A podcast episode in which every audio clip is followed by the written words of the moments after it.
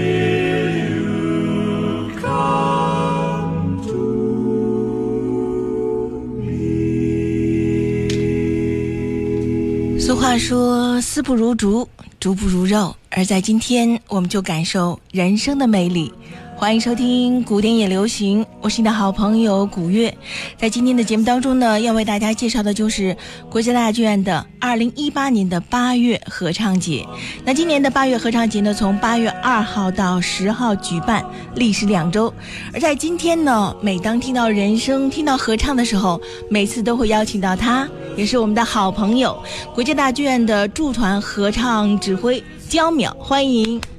谢谢古月。那么各位听众朋友们，大家下午好！非常高兴能够再一次和古月相聚在古典也流行，一起来聊一聊我们大剧院即将举办的八月合唱节。哎，焦淼，其实我们的约会一直是。一直都在对你的邀约，但是呢，你也是总是那么忙碌，然后不是在排合唱，就是排歌剧啊，一直忙忙碌碌。但是八月合唱节你必须得来，是的，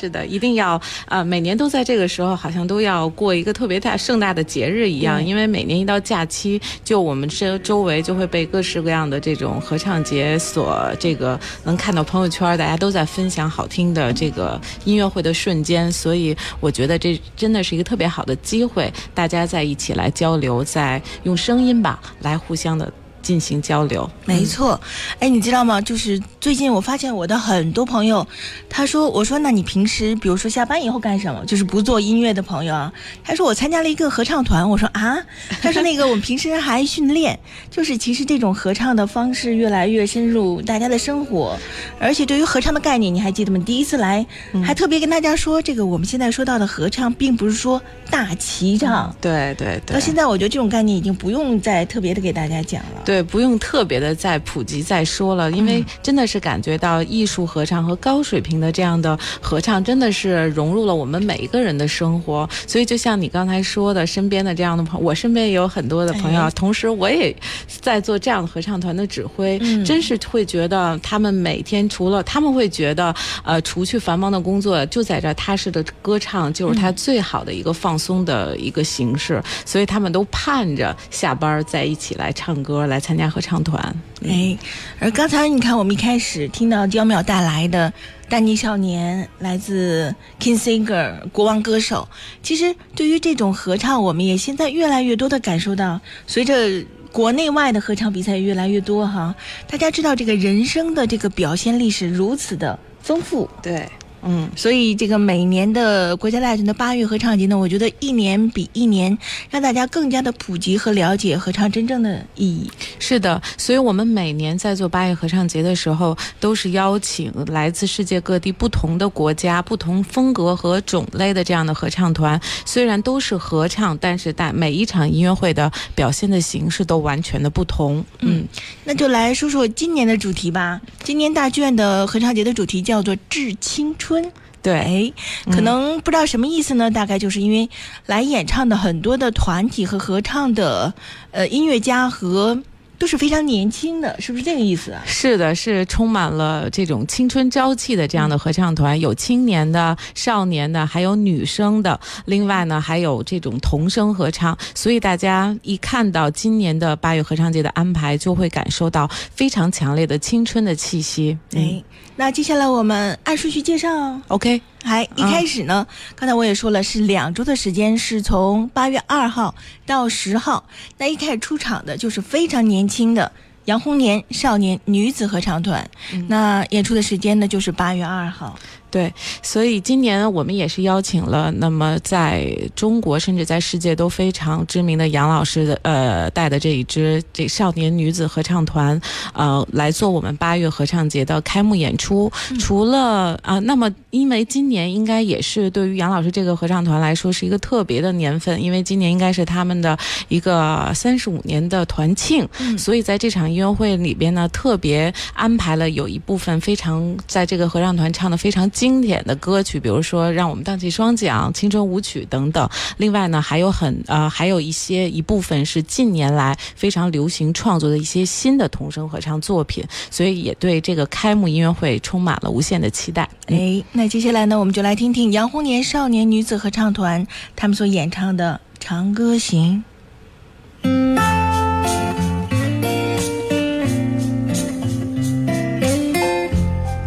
首应该是《千里送鹅毛》。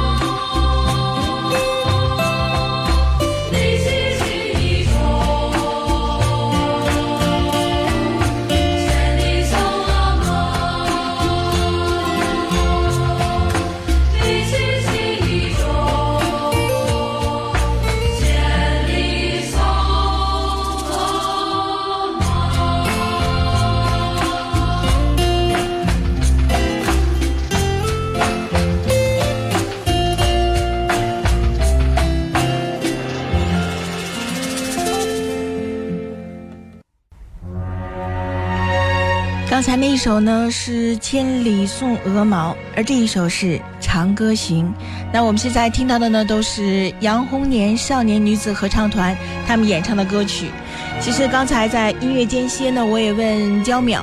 我说：“你看你现在从事的是合唱指挥哈，而且从事了那么多年，已经成为了比较国内比较权威的合唱指挥了。那其实。”合唱指挥，其实我觉得这应该是分成两个类别来说。首先，你肯定从小学习音乐，然后呢，呃，钢琴啊等等这些，然后是指挥。但是你为什么从事合唱指挥？我想是不是跟你以前的经历有关系？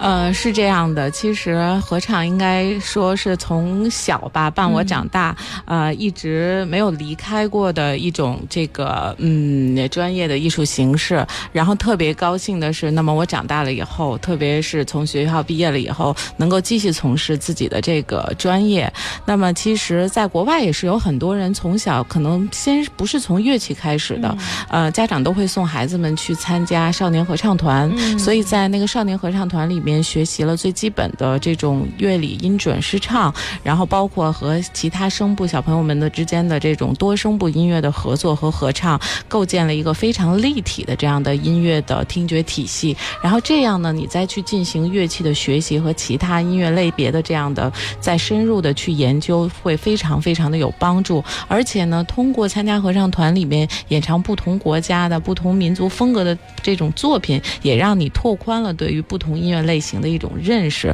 所以这真的是一个特别好的一个接触音乐的形式。所以我现在周围呢，经常会收到很多很多家长的咨询，就是觉得，因为大家都非常重视孩子的艺术的学习，都会想从小就开始让孩子们参加合唱团，通过唱歌来参加合唱团，来陶冶孩子们艺术方面的情操。哎，其实呃，我觉得前两年啊，我国跟国外有点相反，就是家长们很想让孩子学音乐，但是我学习音乐先学什么呢？乐器。嗯啊，钢琴呐、提琴啊等等这些，但其实刚才你也提到了，国外的孩子他是一个接受一个感受一下立体的的音乐，对。他们小时候即使像你说的不参加呃合唱团，可能也会去教堂对。感受到他们的这个。合唱，然后参加教堂的唱诗班呀，等等这些，就是他们从小对于这个音响，呃之间的协作，还有声部之间的，就包括你说的练习啊等等，从小可能就有一个立体的构建。而我们很多家长呢，在学习音乐的时候，只让小孩子学乐器，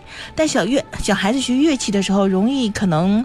出于兴趣，还有音感。音乐的感受，哎，对，其实呢，这些其实可以从合唱中训练出来。有的孩子即使在弹钢琴的时候，我觉得大家也可以边弹可以边哼唱一下其中的旋律，可以感受到乐曲的走向，对，旋律的这种律动，而不是枯燥的就在那儿打拍子，这个音对不对而已。所以一定是要在音乐中去浸润、去浸润式的这样的去培养，才能有一个非常好的效果。嗯，而且呢，其实合唱指挥和管弦乐队指挥、歌剧指挥，这些都是不同的。呃，就像你说的，就是声部间的训练，合唱之间的这个人声的训练，同平时这个乐队的指挥，这是完全也是不同的。嗯，是这样的。其实，在指挥里面，可能大家都说我是指挥，但是其实，在指挥里面还会细分成很多种类，比如说有交响乐的乐队指挥，那么有呃歌剧指挥，另外还有一个非常这个就是合唱指挥。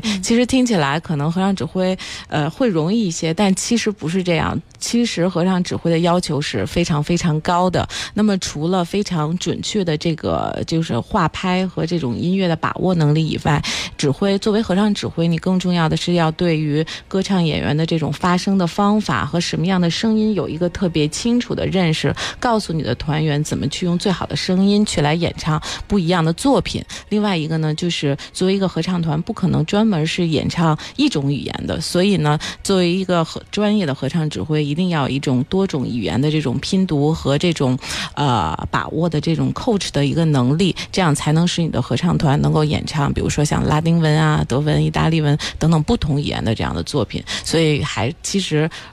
还是很深、很深奥的一个学科。嗯，所以有一些歌剧的时候，我们会看到它会有不同的指挥，一个是整部歌剧的指挥，对，还有单独的另外一个他会写的合唱指挥，对，嗯。好，那接下来呢，我们继续来聊国家大剧院的八月合唱节。每到八月份的时候，都是一个刚才我说了哈，丝不如竹，竹不如肉。那感受人生的魅力，人生的魅力有一部分是独唱的，有一部分是合唱的。那今天我们就感受合唱的魅力。那今年的国家大剧院八月合唱节呢，呃，集中在音乐厅演出八到九场。那这个合唱节每次都是在暑期档，刚才你也说了，可能都是因为比如说小朋友还有家长们，好像到了暑期放假了哈，可以更好的感受到合唱的魅力。那接下来我们继续来介绍，刚才介绍过了杨红年少年女子合唱团，对，还有一点，你刚才也提到了是杨老师他们合唱团成立三十五周年哈，嗯，对，因为我也有很多同学都在这个合唱团里，因为前些呃前几天也跟他们有这样的联系，他们有很多从国国外各个地方就在会会在这个时间来重温他们小时候的这在一起歌唱的这样的情景，所以我想在八月二号的这场音乐会会有很感人的部分吧，就是呃从世界各地回来的这些老团员，大家一起在舞台上重温童年的记忆，这一我觉得这个单元真的会很让人催泪的。哎，所以这首歌《长歌行》也蛮适合这个状态的。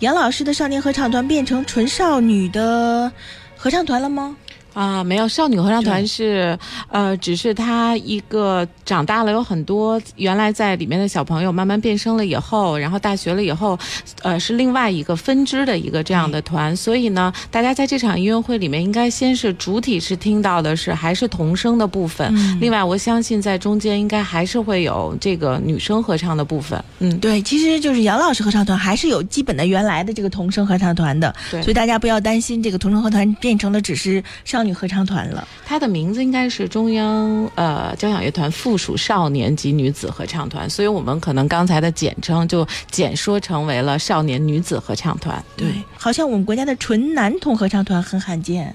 是的，男童合唱团呢，应该是在欧洲是一个非常传统的一种艺术形式。呃，特别是从中世纪，因为那个时候是不允许女孩子登台的，所以大家才会就是能看到现在，包括很多国家都还保持着男童合唱团的这样的传统。那么，其实在中国，他们有的时候来中国巡演，只是儿童的部分，男童合唱唱一些童声合唱，但更多的时候在国外演出的时候，在教堂里面，他们会用男童代替女生的部分，另外还有一部分成人的男生来去唱一些混声的作品。但其实现在可能北呃除了北京之外，我知道可能其他省市的一些学校里面组建了挺有特色的男童合唱团。嗯哎，因为这里呢，嗯，朋友说了，说是不是因为我们国家的小男孩普遍不喜欢唱歌呢？那倒不是啊，大家比如说看那些选秀的节目的时候，有不少都是就是男女孩都会喜欢演唱的，只是演唱方式还有家长们可能会有不同的安排和想法吧。那接下来我们继续来听音乐，下面这一段我们先来听，再来给大家介绍。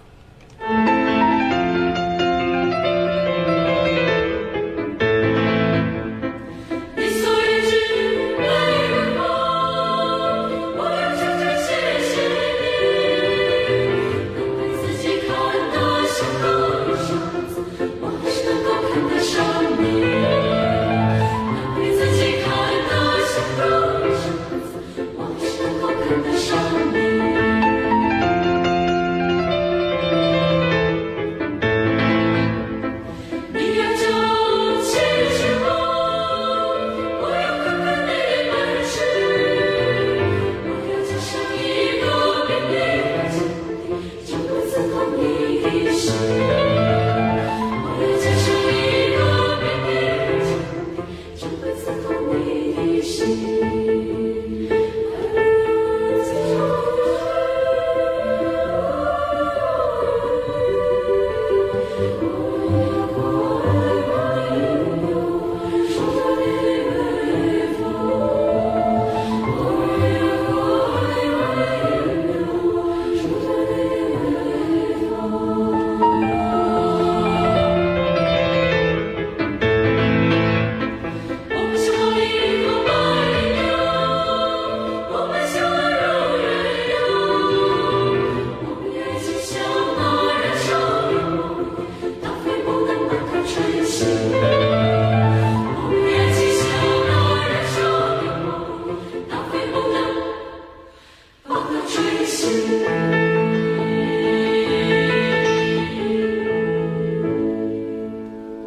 大家很熟悉的一首新疆民歌《送你一支玫瑰花》。刚刚呢，我们听到的是来自于武汉华中师大天空合唱团他们来演唱的这首作品。其实关于这个武汉华中师大，刚才我们也感受了他们合唱团的魅力啊。在这里，我们听到的主要是女生的演唱。对，那么这个天空合唱团呢，应该是啊、我国非常著名的一个女生合唱团的代表，特别是呃这支合唱团的指挥田小宝老师，呃也是我国近代一个非常有名的合唱指挥家，所以呢，他们的整个合唱团的处理手法非常的细腻，而且呢，演唱的作品的风格也非常的多样，呃是非常一个具有代表性的女生合唱团，而且也特别巧的是，今年也是天空合唱团的团庆。哎，多少年？今年应该好像十五年吧，啊大概，嗯，嗯其实真的就像刚才我也问焦苗，我说，哎，这个合唱团是不错，那指挥指导老师是谁？你刚才也提到了田小宝，真的是每一个合唱团是否优秀，真的也和他们的指导老师、指挥有分不开的关系。是有密不可分的关系。而且一个合唱团，其实它不是说一开始成立，所有的优秀的歌手、歌唱家都组成了就能成为一个好的合唱团，其实并不是。是，就是指挥就像一个画家一样，调嗯在这个调色板里边，一定要把各个声部在每一个作品的部分，呃呃，比如说和声部分和旋律部分，一定要有一个特别好的分配和处理，才能使我们整体听出来一个作品是非常和谐好听，真的是让大家感受到那种天籁之音，一定要和，嗯，对，其实像杨红年合唱团，我这里就简称了，还有包括武汉师大的天空合唱团，他们的流动性应该还是挺强的。但是由于他们的年头长，其实一个合唱团还有他自己的这个传统，所以时间长了以后，才能听出，如果说有历史的合唱团，可以听出他们细腻的感受来。这种传承，一种演唱风格的传承是很重要的。真的是一代代的一代哈，对有新的一些歌手加入进来，然后老的团员可能毕业了，就是这样一代一代的。这里是是古典流行的上班时段，今天为大家介绍的是国家大剧院的八月合唱节，邀请的是国家大剧院的驻团指挥焦淼来做客，和大家一起来聊聊合唱。《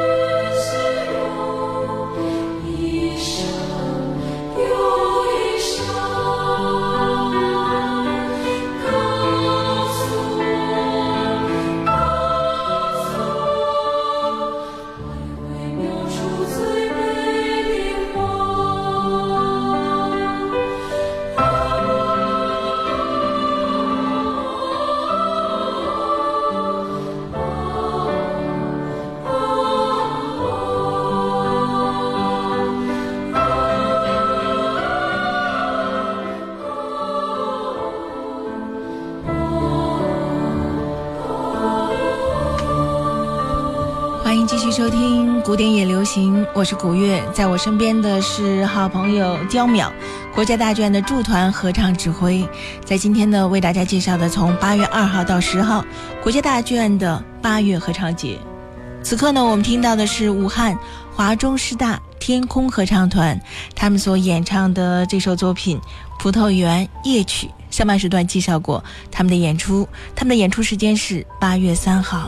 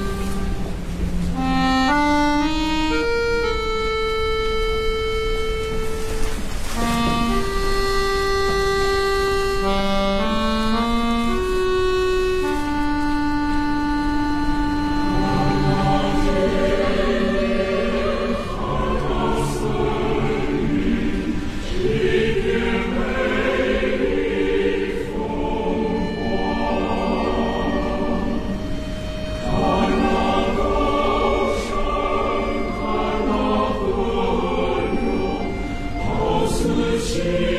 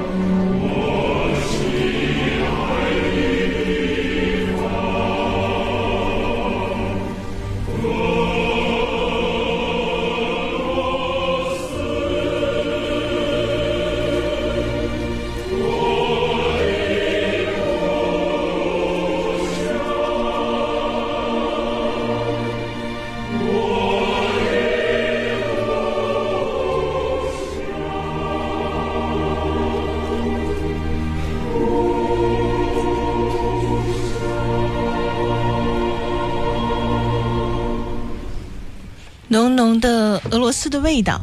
欢迎继续收听古典也流行。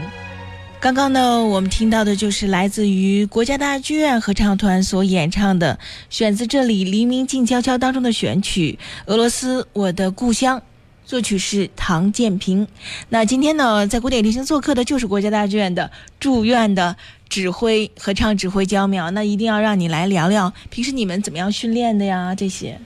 呃，其实呃，国家大剧院合唱团成立，我们是二零零九年呃十二月份成立的，那么。到今年已经九年了。其实这九年来说呢，在这个合唱团在大娟的舞台上一直在不断的历练和成长。现在呢，我们这个合唱团就是，呃，是努力着是往歌剧和音乐会的两栖合唱团的方向去发展。那两栖合唱团呢，就是一个是要有非常好的高标准的这样歌剧的演出。那么这个也毫无疑问，在呃歌剧的舞台上，这个合唱团确实是，呃，无论是演唱方面还是表演方面，都给所有的观众留下了非常深刻的印象。那么呃，另外一部分呢，我们每一年除了演出七十多场歌剧以外，我们还70多场啊歌剧对十五部七十多场歌剧以外呢，我们还有三十场以上的这样的音乐会的要。演出这样的数量的音乐会，所以每一场音乐会呢，而且作为一个住院的合唱团，每一场音乐会的曲目也不能完全一样。所以这样虽然演出一场音乐会，但是它的排练的量和排练的这样你投入的这样的精神，毫不逊于来去排演一部歌剧的这样的。排练，所以呢，其实演出一场音乐会是非常非常排练是非常非常不容易的。所以呢，作为一个住院的合唱团，每年有三十多场这样的专场音乐会来说，这个数量确实是非常大。但是呢，也是正因为有了这样的数量和作品的积累，使得合唱团成立的呃九年以来，慢慢的有很多自己这种非常特有自己呃有特色的这样的曲目。嗯嗯，首先我想说两点哈。嗯第一点就是我们大家现在也听了，这个是国家大剧院当时现场演出的一个录音，我们可以听出就是九年来这个合唱团的长足的进步，而且这是一个很成熟的合唱团了。嗯而且当然刚才我们请的有童声有女声，嗯他们的这个声部是和这个声部是不一样的。嗯像我们这个有男生女生是一个成熟的合唱团，混声合唱团对成熟的合唱团。但是呢，我就觉得还有一点，刚才我说的是。就是长足的进步，很成熟的合唱团。还有一点就是你们的这个量，所有北京的媒体都知道，国家大剧院的演出的量，这个乐队和合唱团的量是最大的。这个这么多场演出，承担也是巨大的。因为可能有一些朋友应该了解，就是对于演出的曲目少来说，那可能多的练习的话就可以保证水准。但是你曲目非常量很大，就是每一天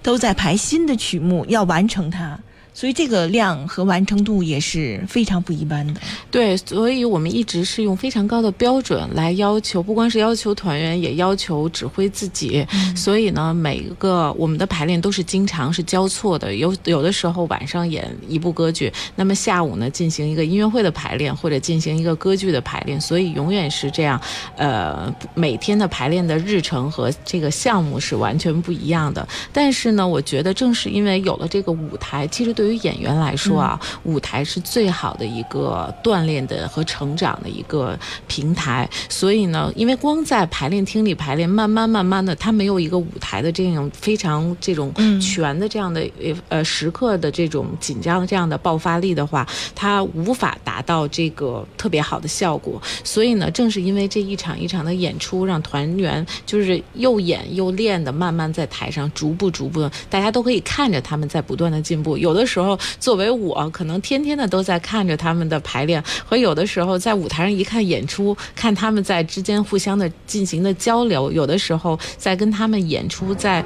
跟团员的眼神的交流的时候，都会刺那个、呃、怎么说，激发我更新的这样的对于艺术的一些新的想法。所以我觉得这真的是演出和剧院的舞台带给我们最不一样的地方。嗯哎，其实呢，刚才你也提到这个演出和舞台，我想知道，就是咱们现在的合唱团流动性大吗？呃，现在我们的合唱团应该维持在一个百人的编制上面，嗯。而且呢，说实在的，团员们在这样的一个非常，我们经常老说大卷的这样的平台像一个发工资的学校，因为谁会离开一个又能给你舞台的经验，又能让你不断的学习新的这样的接触新的作品的这样一个这么好的地方呢？所以呢，就算工作的排练的这个安排会多一点，但是大家还是始终如一的爱着我们的这个合唱团，爱着这个剧院。而且大家应该团员的都很年轻吧，都是在里面学习和成长的。对，所以我觉得这一次的主题叫“致青春”，呃，跟大家说了以后呢，大家也非常的感慨，因为大家就觉得所有的青春和所有大家的这些最快乐的时光，全部都是在这个艺术都奉献给艺术了。所以我们也希望用这场音音乐会来致我们每个人自己的艺术的青春。嗯。国家大剧院合唱团的演出时间是八月八号。心中一副心。